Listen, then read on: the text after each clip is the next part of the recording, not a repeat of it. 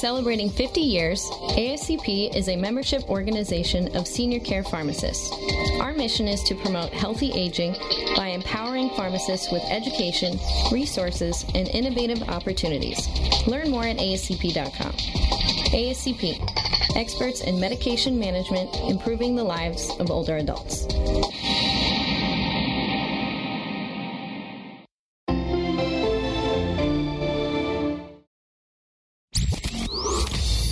Listening to the Pharmacy Podcast Network.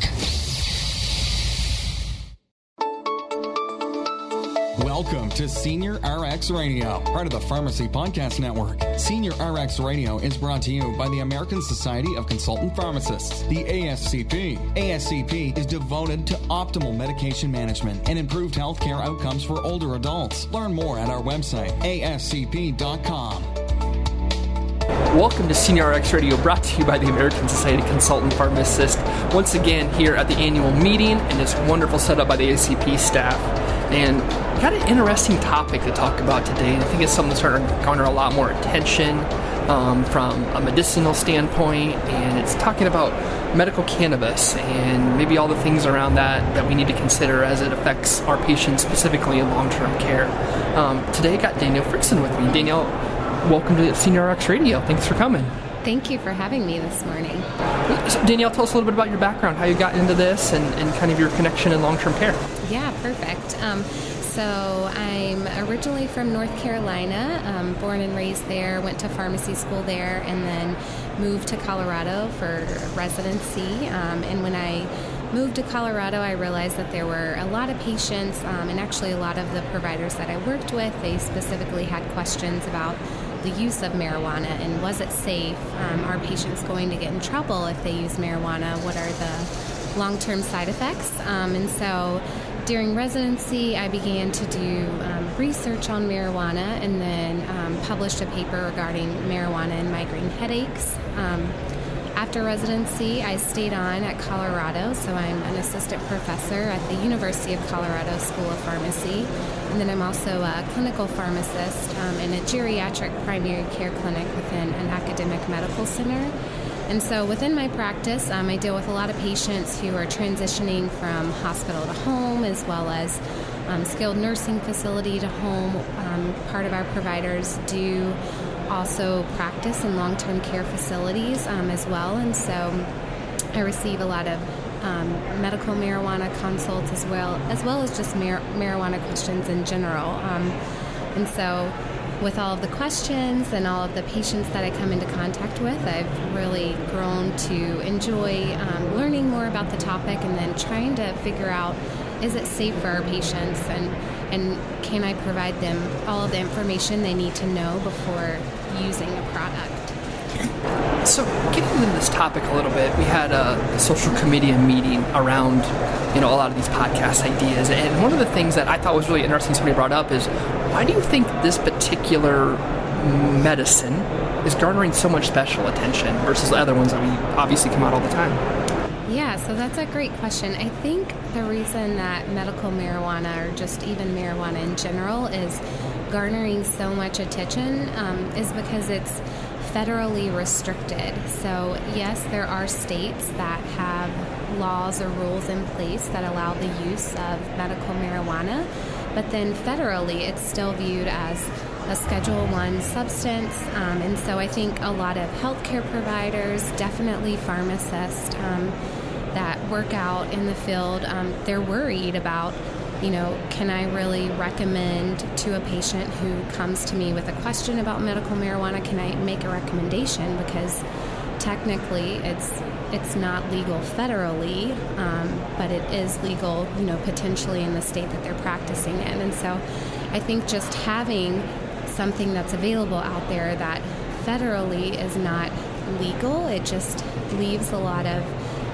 providers, um, pharmacists, kind of in a position to where they're not sure if they should be giving recommendations. Should you know patients be using this? Do we need more information?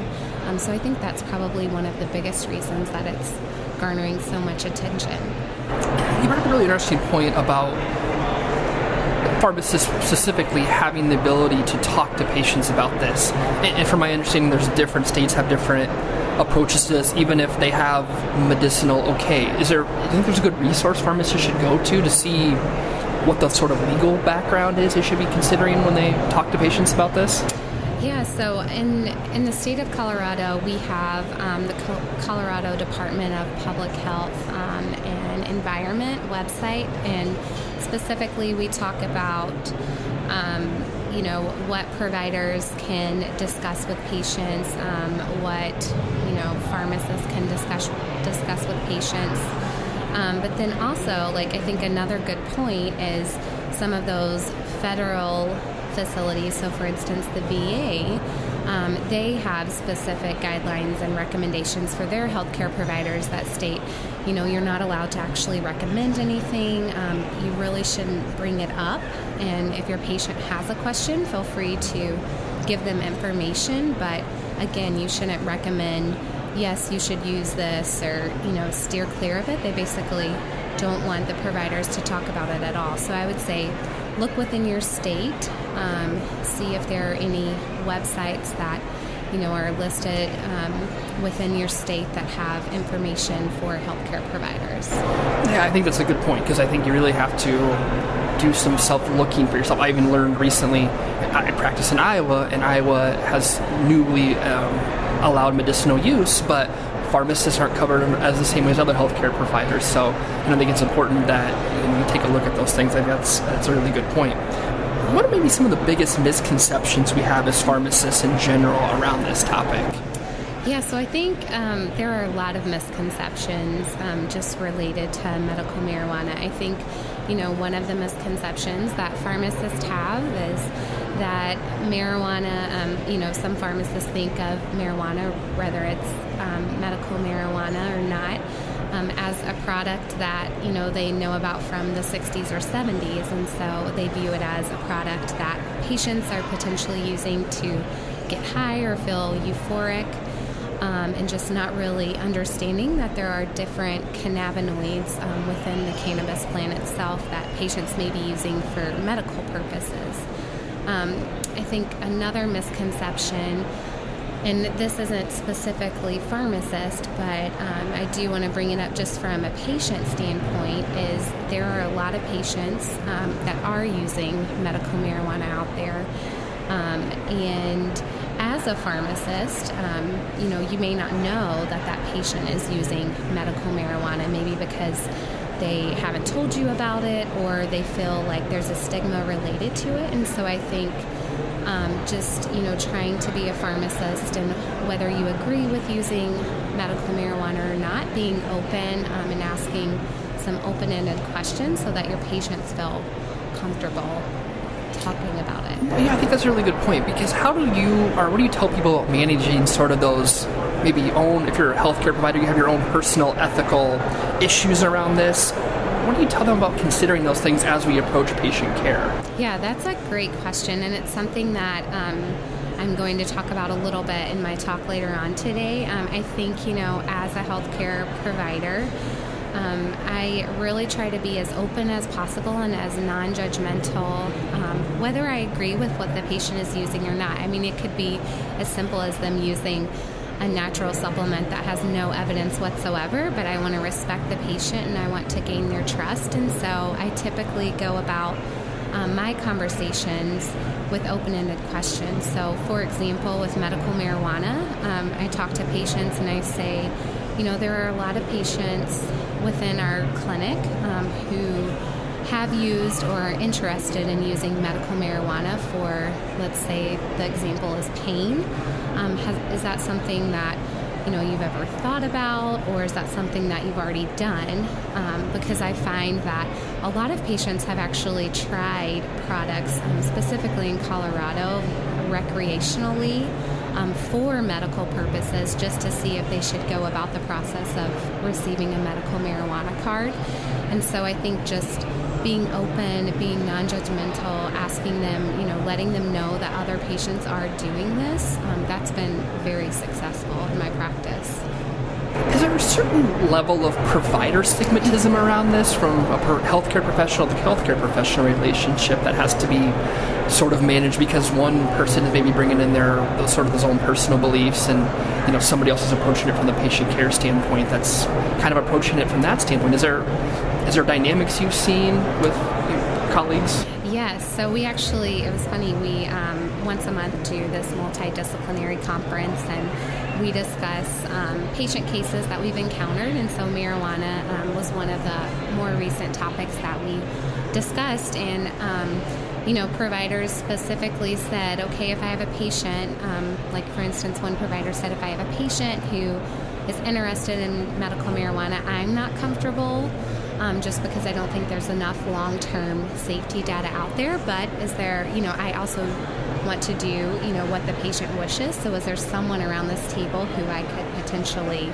refer them to um, or someone who would be willing to, you know, help with these patients? And so I think just from a provider standpoint, being able to openly um, discuss with other providers, you know, could I send this patient over to you? Um, I know that you have a few patients that are using medical marijuana. I think that's a great first step. Um, and then always they typically will send their patients um, to me as a pharmacist just to discuss risk versus benefits and actually see if there are any potential interactions that could occur. So we talked about patient factors a little bit. What are the things we really need to consider around patient patient factors from a interactions or side effects standpoint? How do we approach those things with patients? Yeah, um, so that's kind of my my first thing, my first talking point that I do with patients is after introducing myself and telling them that you know I've done research in marijuana and that I'm here to primarily educate them, um, not recommend anything at the time but I figure out what they're using marijuana for. So, are they using it for pain? Are they using it, you know, for anxiety or for nausea? And then I go um, pull up the patient's chart and I look at drug-drug interactions. So I look at medications um, that may have common side effects um, that are similar to like THC or that may interact with THC or CBD. Um, and then I talk to the patient, you know, see if they're currently experiencing any of those side effects because if you use them, the two agents, um, whether it's CBD or THC, in combination with certain medications that are metabolized similarly, then you're going to have, you know, increased, you could have increased side effects. And so, um, Another talking point are drug disease interactions. So, if I have a patient who has um, like COPD or asthma, and then they're interested in like an inhaled product or a vaporizing product, um, then you know I definitely want to talk to them about the potential risk that could occur, um, or if they've had like a history of falls, um, then I definitely want to steer them away from any products that may be THC based. Um, and let them know what the potential side effects are of THC and CBD. So, a lot to consider. You mentioned different parts of, of, the plant, so can you maybe break down a little bit the differences in THC and CBD and how we should consider those as professionals? Yes, definitely. Um, so, this is a big part of my talk because I think it's so important not only for um, pharmacists who are out there and working in states that do allow medical marijuana, but even for pharmacists who work in states that don't allow medical marijuana at the time, I think it's just a matter of years before all states um, have some sort of rule allowing the use of medical marijuana. And so I really want to make sure I educate pharmacists on those differences. So, THC, that's the product that um, we're all probably pretty familiar with just from patients or people using uh, marijuana in the 60s and 70s, but it's the component or the cannabinoid that has the most um, psychoactive properties. So when you think of THC, you think of like euphoria, um, you know, the feeling of being high. Um, it can also potentially increase like blood pressure, um, increase heart rate. and it can increased um, appetite. So THC is the product that a lot of um, patients with you know reduced appetite or HIV and AIDS will potentially use just to help with weight gain. Whereas CBD is the non psychoactive component. So, CBD um, is another cannabinoid and it mostly has anti inflammatory um, properties. It can also um, reduce anxiety. It's used for um, seizures in pediatric patients. Um, it can have some um, other antioxidant properties as well, um, pain properties, and so CBD is really the what I feel is the safer cannabinoid because specifically in older adults you don't have the risk of you know increased falling. It doesn't really have a lot of those CNS side effects that you may experience from THC. So in practice, I guess it's safe to say that if we see an entry around, and I, I, do want to talk about the EHR, but if we see an entry, if we're a, a pharmacist in an acute care setting or a post acute care setting, wherever we may interact with these patients, that we see medicinal marijuana, there's probably more questions to be asked about it if somebody doesn't put in what types you're using. Is that safe to say? Oh, yes, definitely. So if you just see, you know, a blank order or a blanket order that says, you know, medical marijuana, then the first call I would make would be what's the formulation? Um, so, you know, is it inhaled? Is it an oil? Um, is it an edible? Is it a topical gel? Like, what type is it? And then what are the components of it? Is it T- is it strongly THC or strongly CBD based? So, what are you seeing then? Because I think that's a, starts a, that's a really good down a good pathway here about documentation of these things. Have you seen particular aspects within EHR that have to be considered around these products? Yes, definitely. So this is kind of feel like my my next research project that I'm going to undertake um, because so I I work within a very large health system. And um, we have Epic as our electronic um, health record, and there's no way that I can document, you know, under the medication list that the patient is using any sort of marijuana product, um, whether it's THC, a CBD product, um, and so I went and I did, you know, a search within the EHR. Just I typed in THC, I typed in CBD, I typed in marijuana, I typed in cannabis, and it always said unable to find, you know, this medication. And we have a lot of patients in our clinic who are using medical marijuana, and I think it would be very helpful to have the product that they're using um, in the electronic health record specifically in the medication list because I'm doing a lot of reviews on these patients. Um, they may come into clinic for an acute issue, and so I think it would be really helpful if they're seeing a provider that's not their provider, um, for that provider to know, hey, this patient is using a medical marijuana product. And so right now we have no way to document that. Um, we can only document it in the social history, which after doing a brief survey in our clinic, the providers typically don't look at the social history, you know, after the initial visit. And so, um, my biggest task next is just to find a way that we can, you know, enter it into the, the electronic health records so that as a provider, I can look at these patients and assess, you know, why they may be having a side effect or um, if a new medication is added, if it's safe with what they're currently using.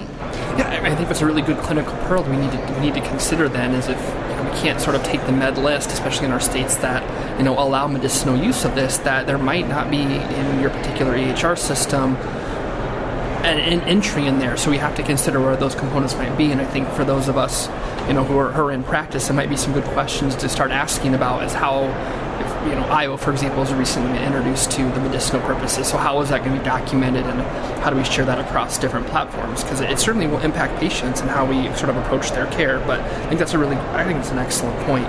Um, how is there any treatment algorithms? How do we start to approach a treatment standpoint? Is there any established algorithms, or how do you sort of consider it in practice about how patients use it if I guess a new patient is probably what I'm looking at here. How do we start to approach this? Might be a drug therapy to consider for them.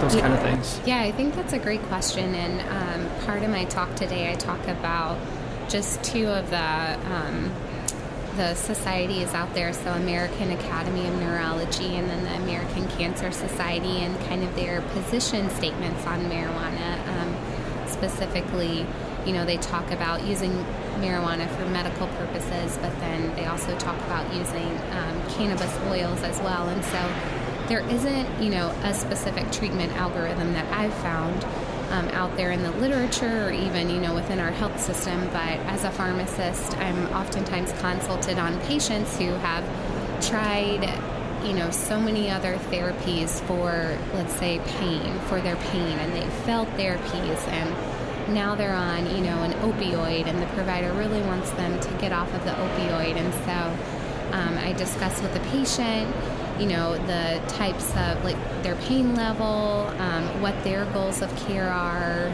Um, a lot of our patients don't want to be on opioids because of the side effects. And so um, some of them have actually brought up you know wanting to try marijuana because in the news recently there have been quite a few studies that have come out showing that you know states that have approved medical marijuana there's lower op- opioid use in those states and so i think it's starting to um, have a lot of patients asking questions and saying, hey, can I try medical marijuana and see if I can come off of this opioid? Um, so for me, it's kind of if the patient's tried, you know, all of the standard of care therapies, or if they have, you know, major allergies to standard of care therapies, and then I really discuss and educate um, marijuana with those patients um, if that if I feel like that's the only treatment option available for them. Um, and then I let them, you know, as well as their provider, make the decision on, you know, if they should potentially try that. Um, but in, in my clinic setting, we are commonly um, using it or potentially recommending it for patients who have more of that chronic pain.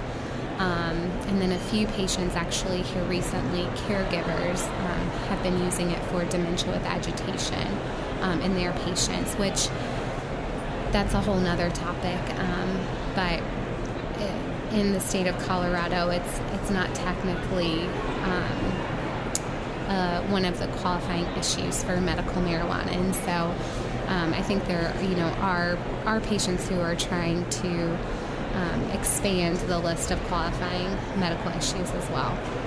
It's picked up some really interesting association statements on this. Is that something you see a lot with associations having position statements around medicinal cannabis? Is any pharmacy associations you know of have position statements on it at this point? Yeah, so there um, there aren't a lot of you know position statements out there. I specifically you know went and did searches to see you know are there position statements on marijuana. I think a lot of you know the the big qualifying issues for medical marijuana are a lot of neurology related conditions and so I think it was great that the American Academy of Neurology actually did make a position statement on that um, since you know it is being studied with a lot of their diseases um, I believe there are position statements um, I don't know if it's specifically regarding the use of marijuana, but I know I've skimmed over. Um, I think ASHP, they have a statement just regarding marijuana, um, but I'm not exactly certain on that. I think it's interesting because I think associations, you know, obviously along with state laws, are really going to drive how patients have access to this. But certainly think about, we're talking about from a medicinal standpoint and treatment algorithms, those kind of things. Um, associations having those kind of positions, I think is a really interesting topic to consider because, you know, we drive practice, and I think that's a that's an important part of kind of understanding. And I think those position statements also kind of maybe hopefully bleed back into the EHRs and those kind of things because it all as this progresses, as, as we assume it's going to do, that you know we're going to have to figure out ways to, to like, kind of meet patients where they're at. So I think that's I think that's really interesting. Any other big topics or thoughts you have around this, uh, you know, as it affects long-term care or access to it that we need to consider? Um, you know, as we sort of again as this kind of grows throughout our, our country. Yeah, so I think um, you know specifically regarding long-term care. Um, I've done a little bit of research just trying to see what other states are doing um, because I get the question asked quite often in clinic um, do you know of any long term care facilities um, that allow cannabis use um, within the facility? And when you just, you know, briefly search within Colorado, it's really hard to find an actual facility that says, yeah, we allow patients to use medical marijuana, um, or even policies that are put into place within the state of Colorado. Um, I know New York, they have um, created you know policies for medical marijuana um, to use in some of their facilities, which I think is great. And so, one thing that I would say is, um, you know, for us to try to create some of these policies, share it with you know other states who have medical marijuana um, rules in place, and um, I think that's kind of you know potentially the next step. Another, you know, just thinking of long-term care facilities. I think a big fear that I've read about um, and that I've heard is that they're worried about, you know, CMS cutting funding if they allow the use of medical marijuana in their facilities. And I presented on this topic um, Jan- January, so you know, about 11 months ago. But at that time, I had not seen, you know, any penalties for facilities that allowed the use of marijuana.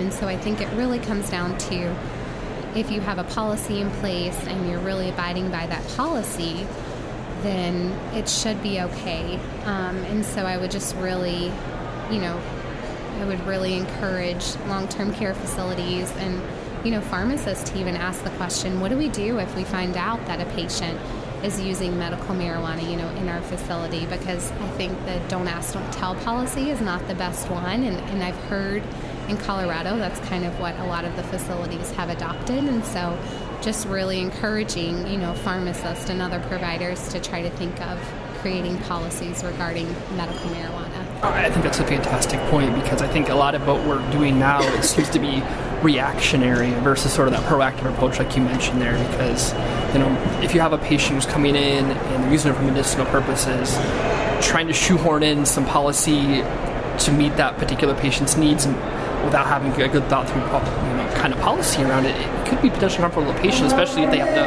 have that gap in treatment or something that consideration that you know they weren't expecting because maybe they fell in a home and, and, and now they have you know obviously an acute issue and they have to come to rehab for.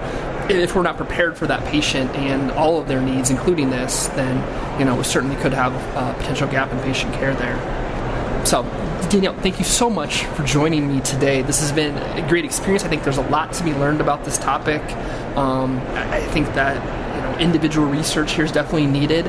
Um, looking forward to your presentation today. So thank you so much for joining me. Thanks for having me.